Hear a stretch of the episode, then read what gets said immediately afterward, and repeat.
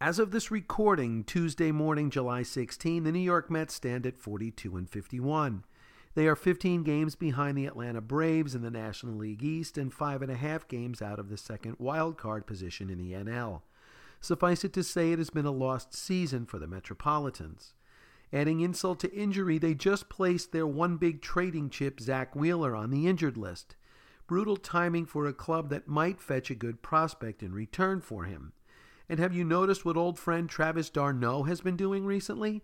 Well, if not, he hit three homers against the Yankees Monday night, the last of which was a two out, two strike, three run wall scraping game winner in the top of the ninth against the unhittable Aroldis Chapman.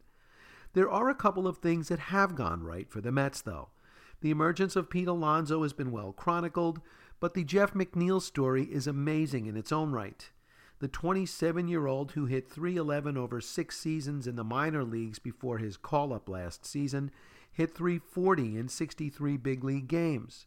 So, how would he follow that up? Well, how about making the All Star team and at this point leading the entire major leagues in batting average at 349? McNeil has clearly been a bright spot in what has been a dismal season to date. With the Daily Brief from moresportsnow.com, I'm John McAlevey.